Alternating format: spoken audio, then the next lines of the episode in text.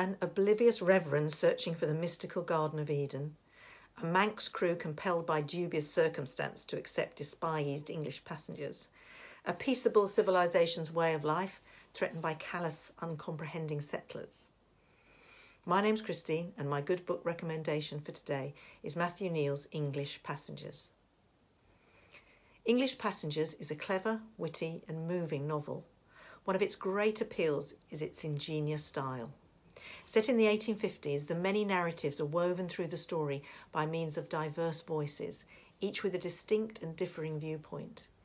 In juxtaposition to the exploits of the English passengers on board the Manx ship Sincerity, bound for Tasmania, is the fate of the Aborigines themselves. The destructive effects of the white settlers on the Aborigine population and the portrayal of the widely differing, differing perspectives of the people and the settlers is masterful. The immense gulf of understanding between the two cultures is painfully exposed. Matthew Kneale cleverly draws together the distinct threads of the plot to a masterly and comical culmination on Tasmania, with the final adept resolution a fitting end to his characters and to a brilliant book.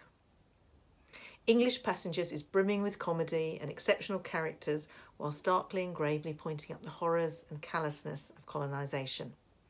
A justifiably award winning novel, I'd highly recommend it. Happy reading.